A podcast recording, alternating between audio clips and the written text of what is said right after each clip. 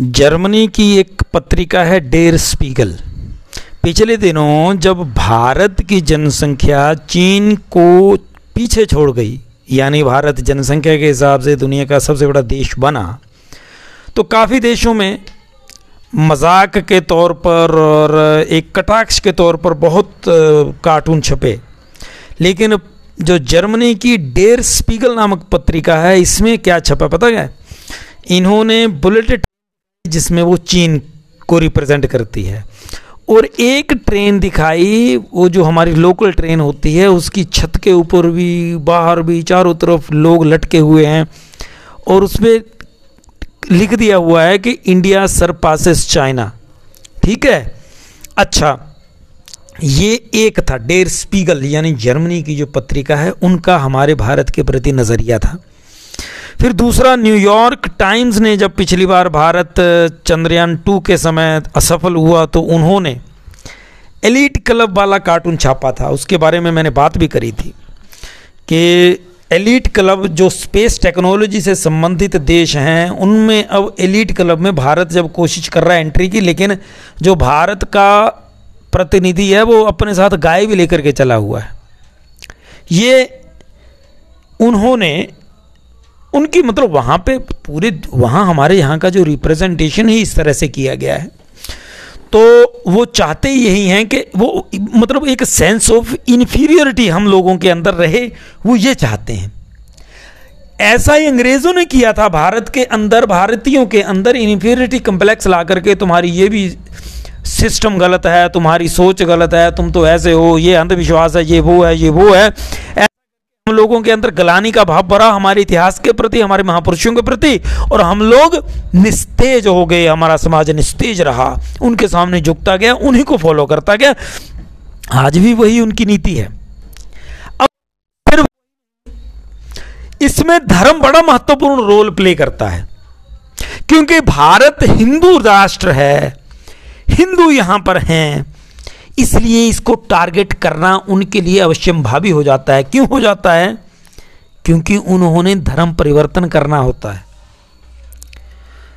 जो रोम से इंस्ट्रक्शंस मिलती हैं वही किया जाता है, यानी जो महान ईसाई धर्म गुरु हैं उनकी तरफ से जो निर्देश मिलते हैं, ताकि इनको बड़ा ज़्यादा नीचा दिखाया जाए।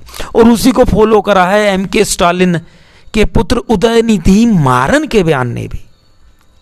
उदयनिधि मारन, जी हां, स्टालिन साहब के पुत्र हैं, और इस समय इन्होंने ऐसा बयान दिया, ये भगवान, मैं तो ये मानता हूं कि कुदरत ने एकदम से दिलवा दिया और लोगों को ये पता चले कि ये देखो, ये लोग किसी भी तरह से हिंदुओं को या भारत को खास करके अपने नजदीक या कंपटीशन में आने ही नहीं देना चाहते, और इनके मन में यही है कि कुछ भी करें हिंदुओं को खत्म करना है, चाहे जान करके चाहे अनजाने में बयान आया है।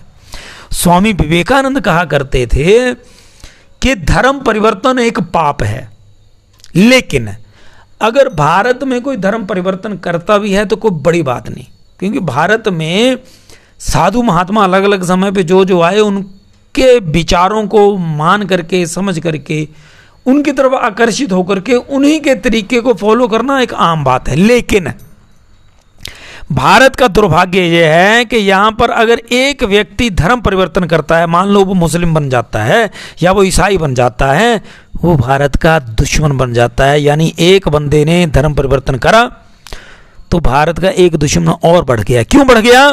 क्योंकि उनका माइंड वॉश ऐसे किया जाता है, हिंदू मतलब भारत, ये डाला जाता है हिंदू मतलब भारत। और अगर भारत हिंदू है और हिंदुओं को खत्म करना है तो भारत को तोड़ना होगा, भारत को खत्म करना होगा, और भारत को खत्म करने का मतलब है हिंदुओं को खत्म करो। ये नियम है, और ये भारत के जो अस्सी प्रतिशत हिंदू हैं उन्हें यह समझना पड़ेगा। बड़ा महत्वपूर्ण समय है ये ये ट्रांजिशनल पीरियड है।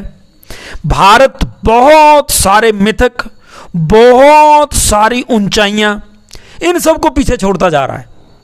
अब ये भारत आगे पहुंच रहा है उनसे।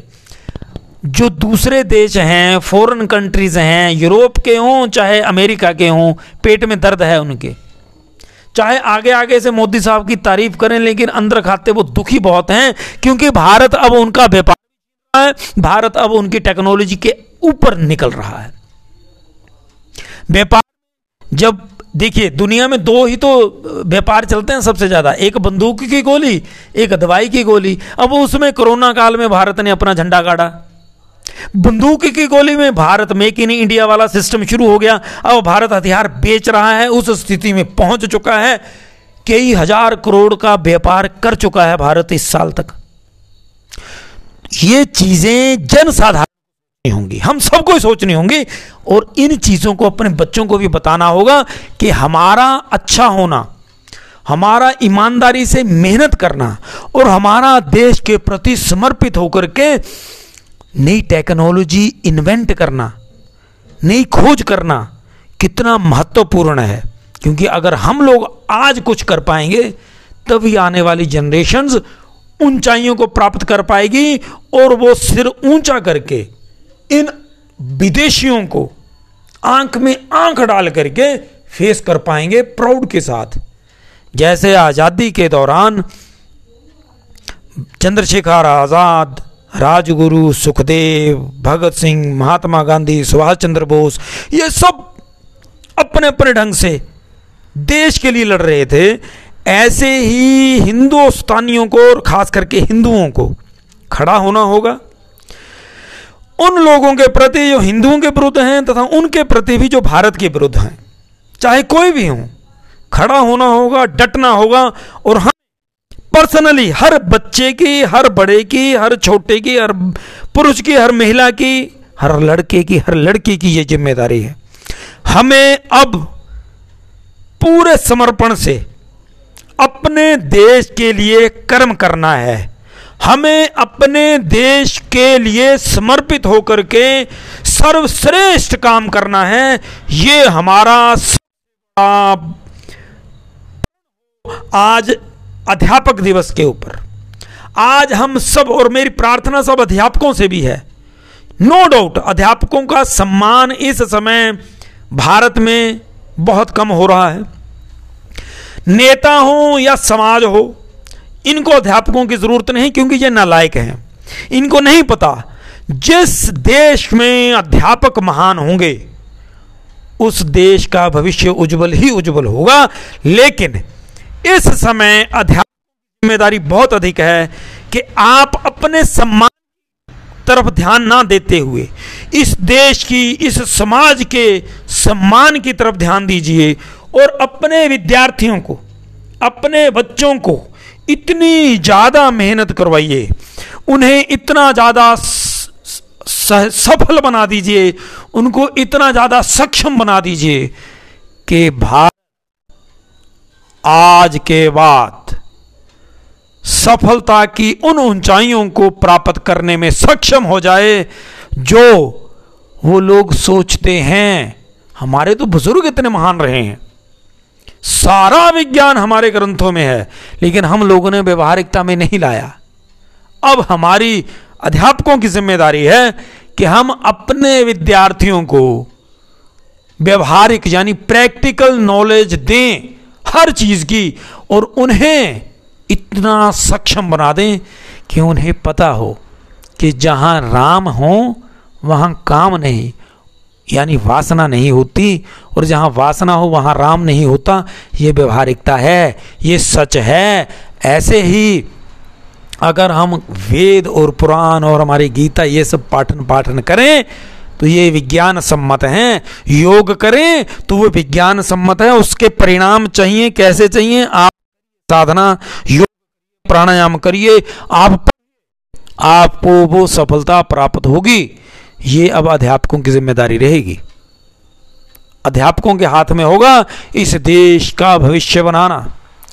आपको, अध्यापकों को कोशिश करनी होगी कि आप अपनी तरफ ना ध्यान दे करके, आपकी अगर सम्मान में कोई कमी है, देश तो हम सबका है ना, आपका देश है ये, आपको सेवा करनी होगी। चाणक्य जैसे महान अध्यापक थे, उनका कौन सम्मान कर रहा था उस समय, लेकिन उन्होंने देश के लिए अपने सम्मान का फिक्र नहीं किया।